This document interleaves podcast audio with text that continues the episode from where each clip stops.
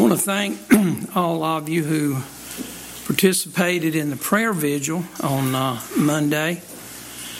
Uh, and the Lord answered our prayers. Uh, there may not have been a red wave nationally, but there was a red wave on our ballot. Every Republican candidate on the voter guide back there was victorious. Our candidates for the U.S. Senate and House won. Nationally, it looks like the Republicans, I'm, I'm sorry, the Democrats, will maintain control of the Senate based on projections that were made yesterday. They'll have 50 seats, which gives them the majority because of the vice president can vote to break ties.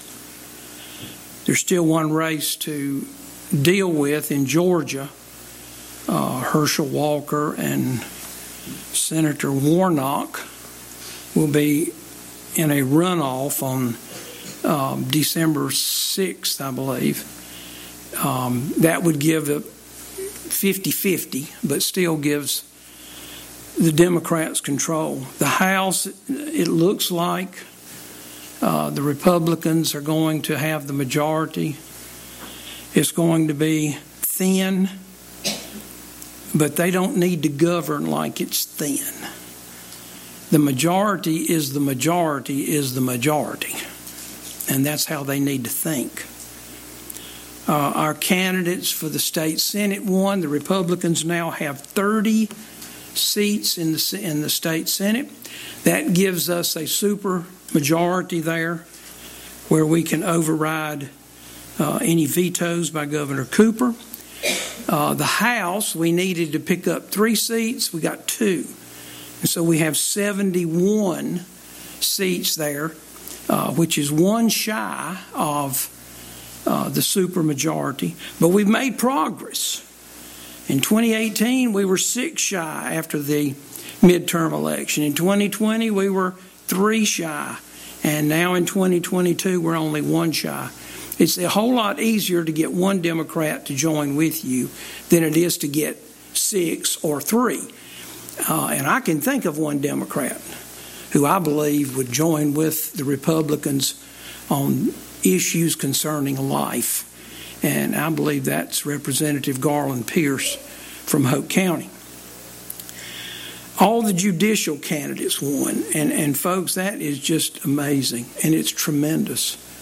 The Supreme Court, the state Supreme Court, will now go from four to three Democrat to five to two Republican.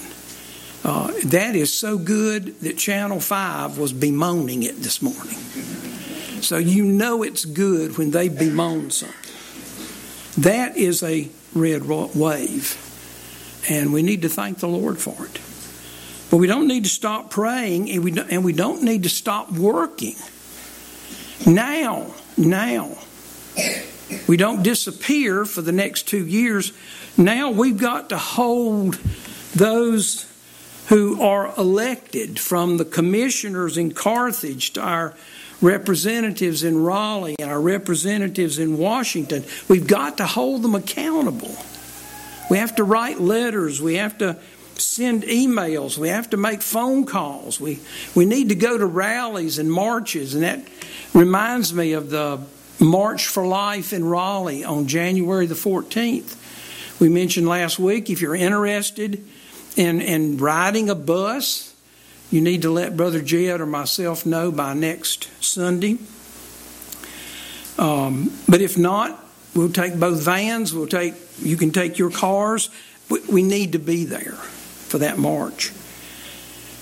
We need to visit our legislators. We need to become citizen lobbyists, if you will. Um, that's our responsibility as Christian citizens, and we need to fulfill that responsibility. We're turning in your Bibles this morning to Genesis chapter 19.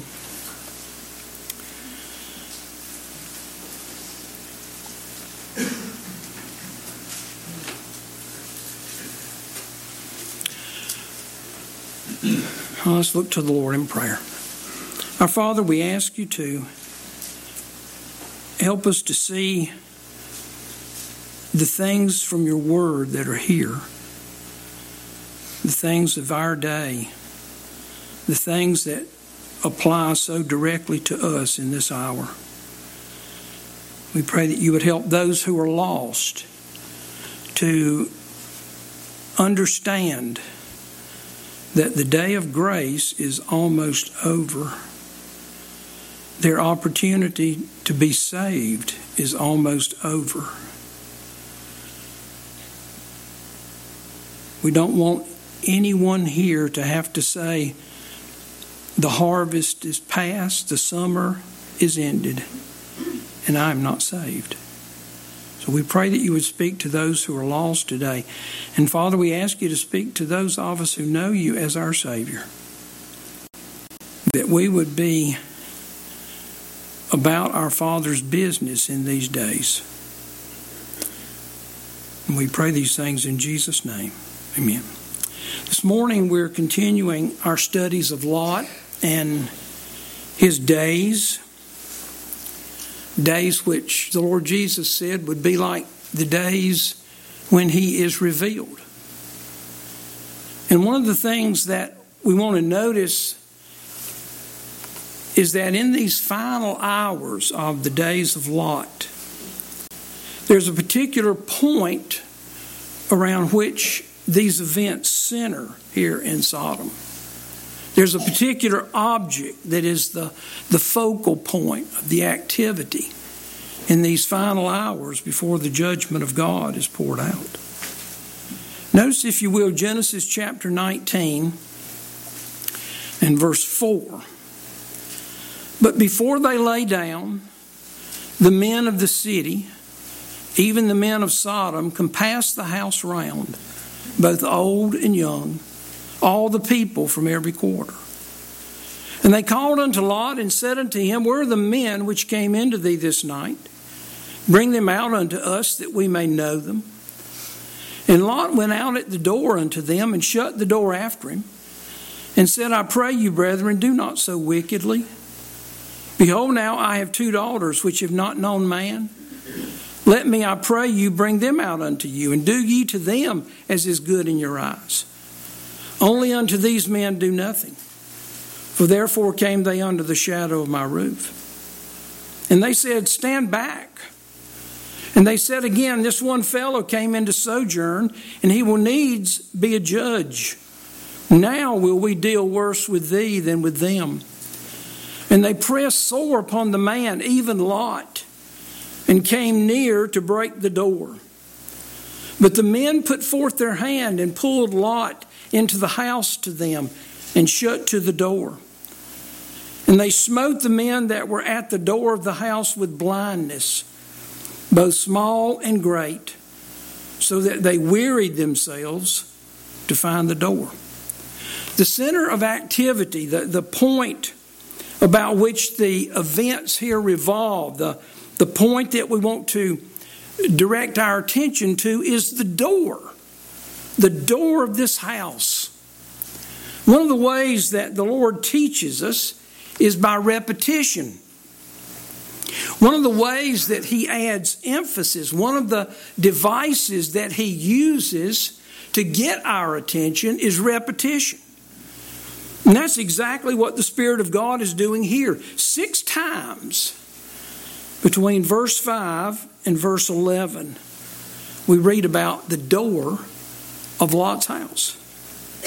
I believe that it's the place, I believe it's the point to which the Lord wants to draw our attention this morning as we think about the final hours of the days of Lot, as we think about the final hours before the Son of Man is revealed, as we think about the final hours before the judgment of God is poured out this door and its application to us is what we want to think about this morning. We've talked in a previous message about the significance of this feast of unleavened bread that Lot prepared for these two angels in verse 3. And I think we've mentioned um, when you get old, I used to like to say when you get older, but when you get old, sometimes you, don't remember exactly what you said and what you haven't said. But I think in a previous message, we drew a parallel between Genesis 19 and verse 2 and the church of the Laodiceans, and, and, and specifically Revelation chapter 3 and verse 20. You remember, well, here we talked about how these two angels would not go into Lot's house initially. They told him that they will abide in the street all night.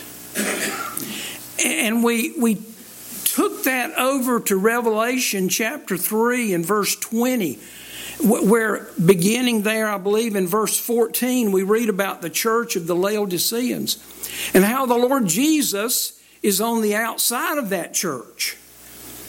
And, and I've always thought about the church having put him out. I think it's like what we have here in Genesis 19 and verse 2. The Lord says to the church of the last days, I'll abide in the street all night. Will abide outside because I do not want to do anything that will give the idea that I approve of what's going on in the church of the last days. But the Lord Jesus said in verse 20 of Revelation chapter 3 Behold, I stand at the door. There's our, our thought that we're on this morning. Behold, I stand at the door and knock. If any man hear my voice and will open the door, I will come into him and sup with him, and he with me. Well, that's exactly what we see here. Again, the door's not mentioned. The door's not mentioned here. But there came a point here where Lot opened the door. And by opening the door, we see him pressing upon these men greatly. Not casually, but greatly. He had this desire in his heart to have, the, have these angels come in and sup with him and he with them. And the Lord is always going to respond to the spiritual desires of his children when that desire is him. And that desire is to have fellowship with him. And so we see this, this parallel. And so there is an, a, an unwritten door here. Um, in verse between verse 2 and 3. We might call it the first door that we're going to talk about. Lot opens the door and he presses upon them greatly. This desperation in his heart, the same desperation that you see in the Philippian jailer. Sirs, what must I do to be saved? This, this same desperation, this pressing upon him. I want to fellowship with you. And so they come in, just like the Lord Jesus said he would in Revelation chapter 3 and verse 20. And we've talked about how the fact that Lot served unleavened bread.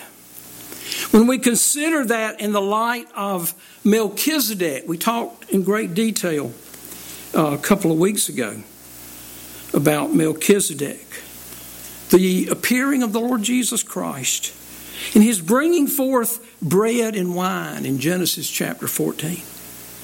When we, and Lot was there. Lot was there when he brought that forth.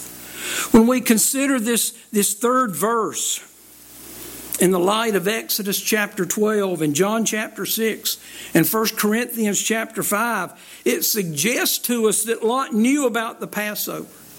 He knew about keeping the feast. He knew about Christ, his Passover, who one day would be sacrificed for him on the cross of Calvary. This feast in verse 3 is a remembrance feast, a remembrance of the Lord Jesus Christ, a remembrance of who He is and what He did. And so, the next thing we want to see concerning the door, this uh, that is mentioned, the unmentioned door between verses 2 and 3, but the mentioned door in verse 6 is how Lot leaves the feast. The men of Sodom come and they, uh, they, they surround the house. And they are outside yelling, Where are the men that came in to thee this night? Bring them out unto us that we may know them. And so Lot went out at the door. He leaves the feast. He leaves the feast. And he does two things. He goes out of the door. Well, he had to do that in order to get outside. But then Lot does something else. He shut the door after him. We'd like to make an application of that that I think is important. Lot went out to face the men of Sodom and he left the feast behind. He left the remembrance of the Lord Jesus behind. He, he left the gospel message behind. And I believe that's characteristic of believers in this hour. As it was in the days of Lot, even thus shall it be in the day when the Son of Man is revealed. Think about this closed door. This closed door. We want to think about what it pictures. The closed door here, the closed door to the house of the local church divides our church life from the life that we live in the world. The closed door divides our life into two separate parts, two separate worlds, and we want to live in both of those worlds. It's the characteristic of believers in the last days. We want to come to church. We want to hear the Word of God. We want to stand up and sing, Oh, how I love Jesus. And then when the service is over, we want to close the door. We want to close the door to the house of the local church and leave it, leave the truth in here, and go out and face the men of Sodom and live our secular, worldly life. We want to close the door on our true brethren, our true family, and go out and call them, and, and where people can't hear us. Lot didn't want the angels to hear him call the men of Sodom brethren. Brethren. Here's a double minded Christian trying to live in two worlds. In these last hours, when we go out of the door of the local church, symbolically, the door needs to stay open. The truth of the Word of God, the message of the cross, needs to go with us. It doesn't need to be left here. Our life doesn't need to be divided into the sacred and the secular, into the church and the world, into Christ and self. If we're saved, we're to have one life. And there's one life only that is to be manifested in us and that is the life of the Lord Jesus Christ. And Lot went out the door unto them and shut the door after him. And, they, and, and said, I pray you, brethren, do not so wickedly. Behold, now I have two daughters which have not known man. Let me, I pray you, bring them out unto you, and do ye to them as is good in your eyes. Only unto these men do nothing. For therefore came they under the shadow of my roof. Now notice verse 9. And they said, Stand back. And they said again, This one fellow came in to sojourn, and he will needs be a judge. Now will we deal worse with thee than with them. And they pressed sore upon the man, even Lot, and came near to break the door. Verse 9, the focus is still on the door. Still on the door. They pressed sore upon Lot, but their purpose is to break the door. There are a couple of things that we can think about in those words. In John chapter 10 and verse 9, the Lord Jesus gives us one of the I ams of John's gospel. And it is I am the door.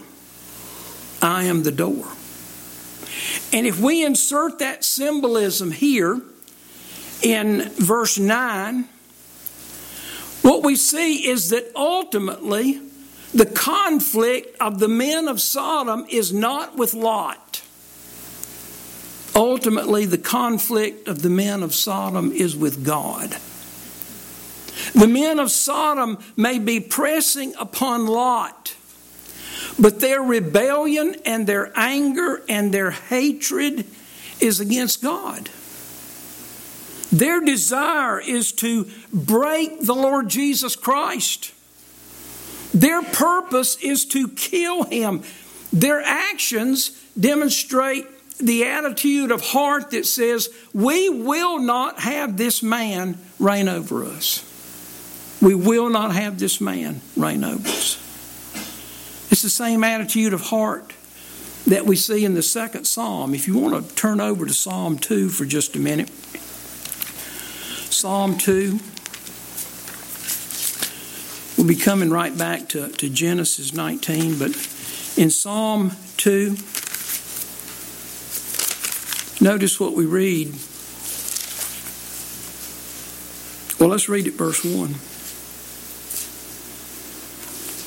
Why do the heathen rage and the people imagine a vain thing?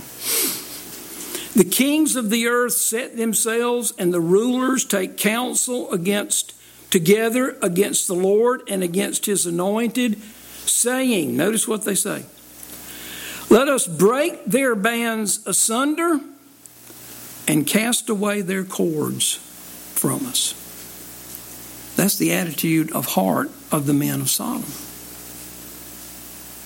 That's the attitude of heart toward the door, toward the Lord, against His anointed, His Christ. Let us break their bands asunder. Let us cast away their cords from us. They pressed sore upon the man, even Lot, and came near to break the door.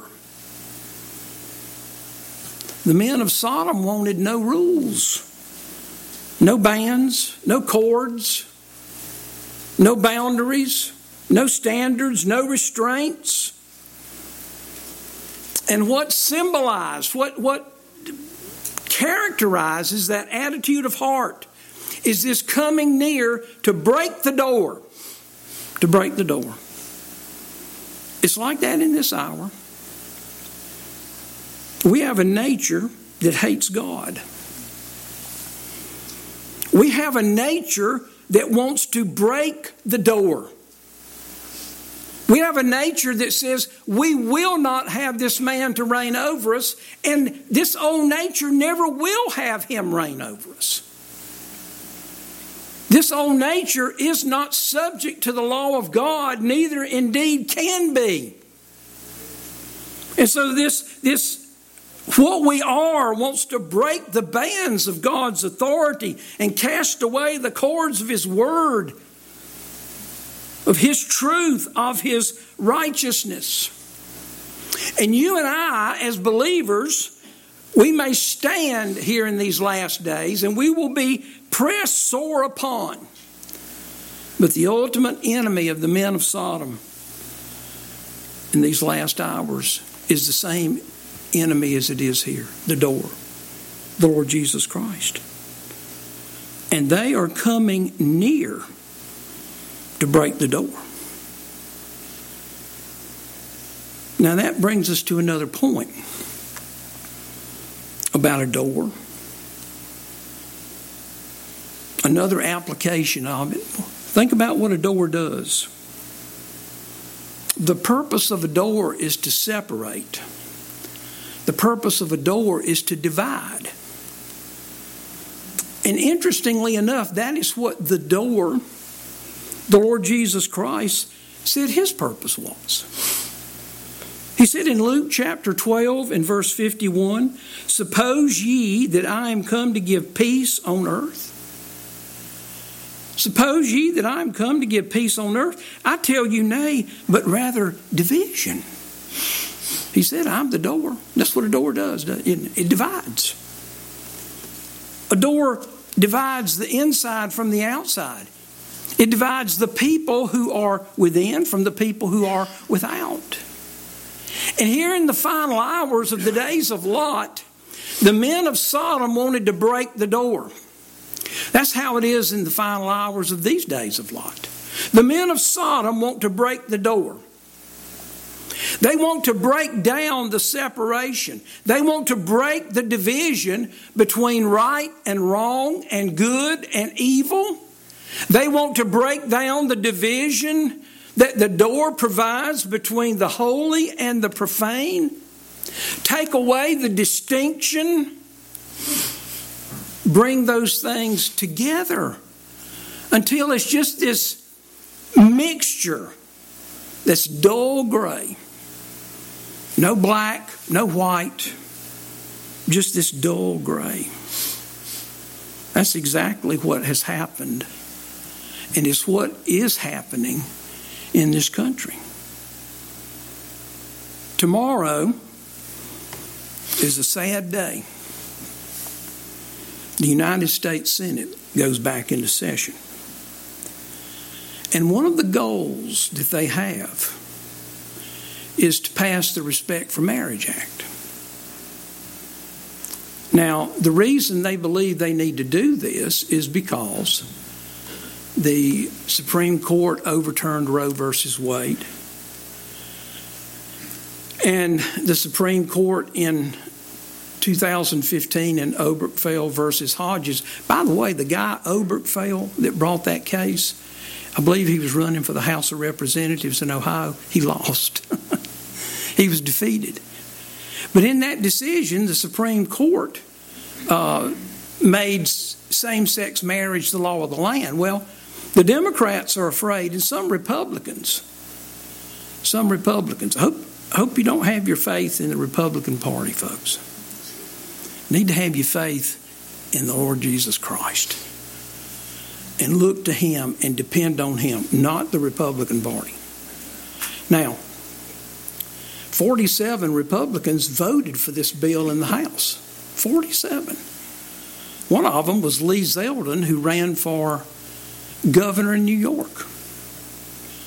Well, it's going to come up now in this lame duck session beginning tomorrow. And what that bill will do is it will put into federal law same sex marriage. Just doesn't matter what the Supreme Court does. But what that act is really going to do, like so many other acts that Congress passes with these um, deceptive names. The purpose of that bill ultimately is to attack religious liberty in this country. I think I, I read to you a few months back what um, Oklahoma Senator James Lankford said about this bill. He said it removes all protections from marriage it's a top down mandate for every state to recognize any marriage between two individuals. That could include any new marriage definition that a state chooses to adopt. He said, in all likelihood, this bill will then come will then come straight at every nonprofit that believes in traditional marriage. That's you and that's you and me, this church. Any tax exempt group that upholds scriptural marriage will be challenged on their tax policy and will immediately become a target of the, of the federal government. Overzealous federal bureaucrats, left wing legal groups, and LGBTQ pressure groups are no longer saying we demand recognition of same sex marriage. They're now saying we're going to crush anyone that opposes our belief in gay marriage. They want to take it to the next step and then use the bill as a weapon against others after this bill passes. That is what the bill's purpose is. We began this message this morning by talking about the need for activism. Well, it's needed now. We need to contact Senator Burr. Senator Burr is done. He will leave office in January. And so there's a sense in which he, it doesn't matter how he votes in his mind, he's not ever, ever be running for reelection again. I haven't heard how he, how he intends to vote. So tomorrow we need to call his office. We need to send him emails. We need to flush him out, find out where he stands. But we need to tell him where we stand. We know where Senator Tillis stands.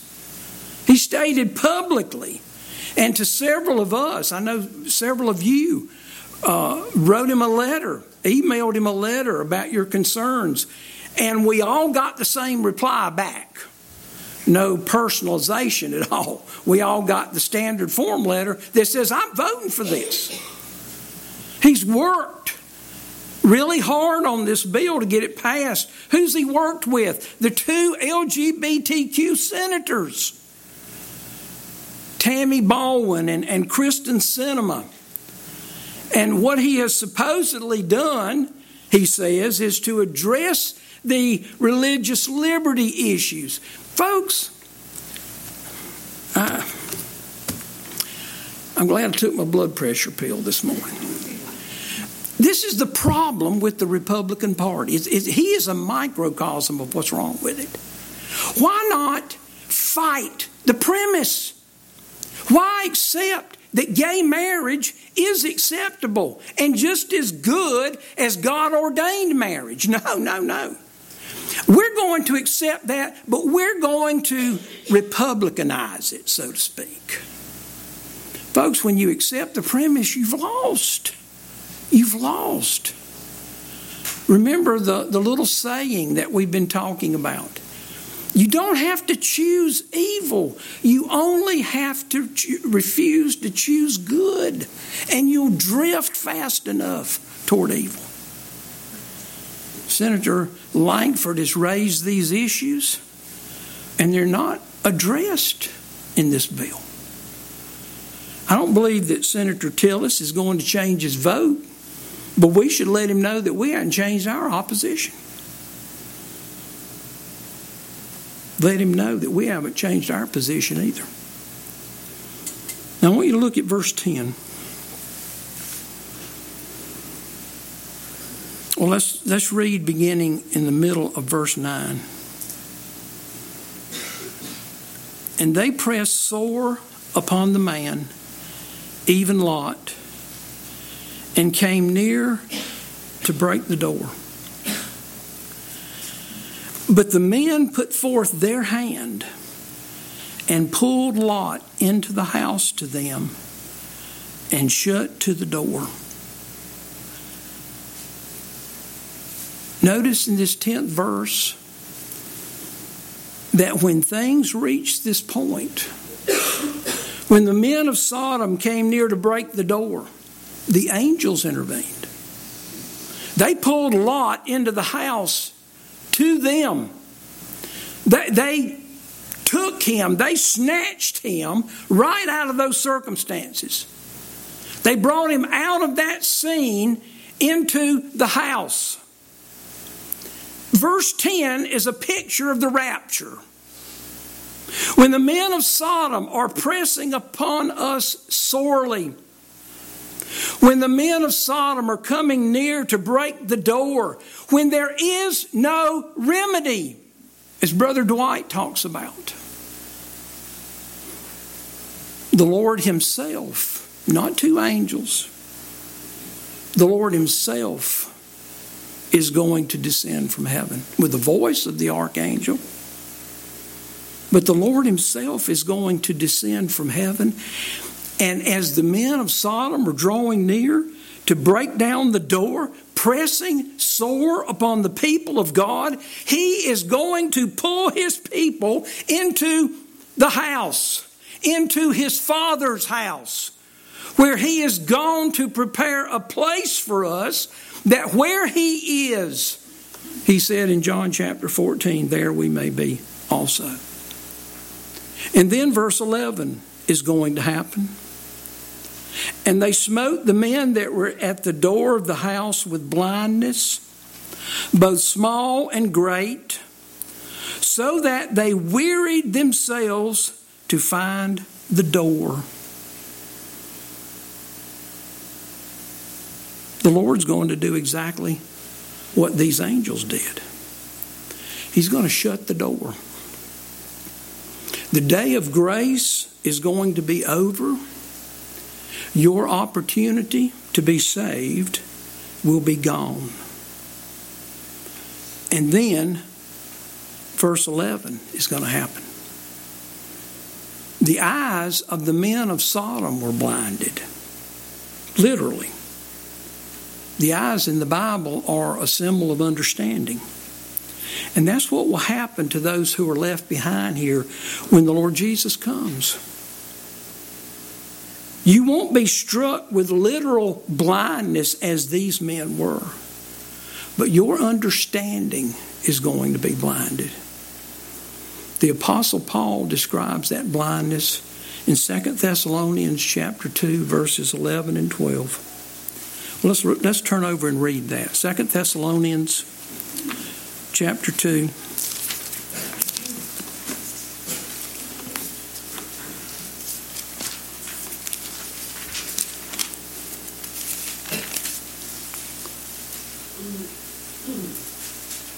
In verse 11.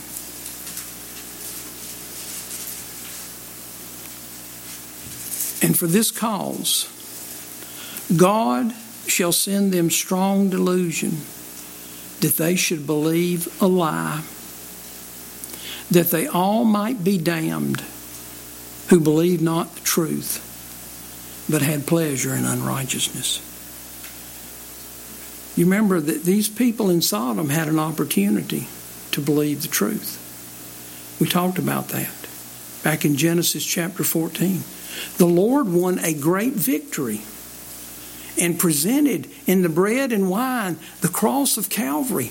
That he won that great victory to give those people the opportunity to choose.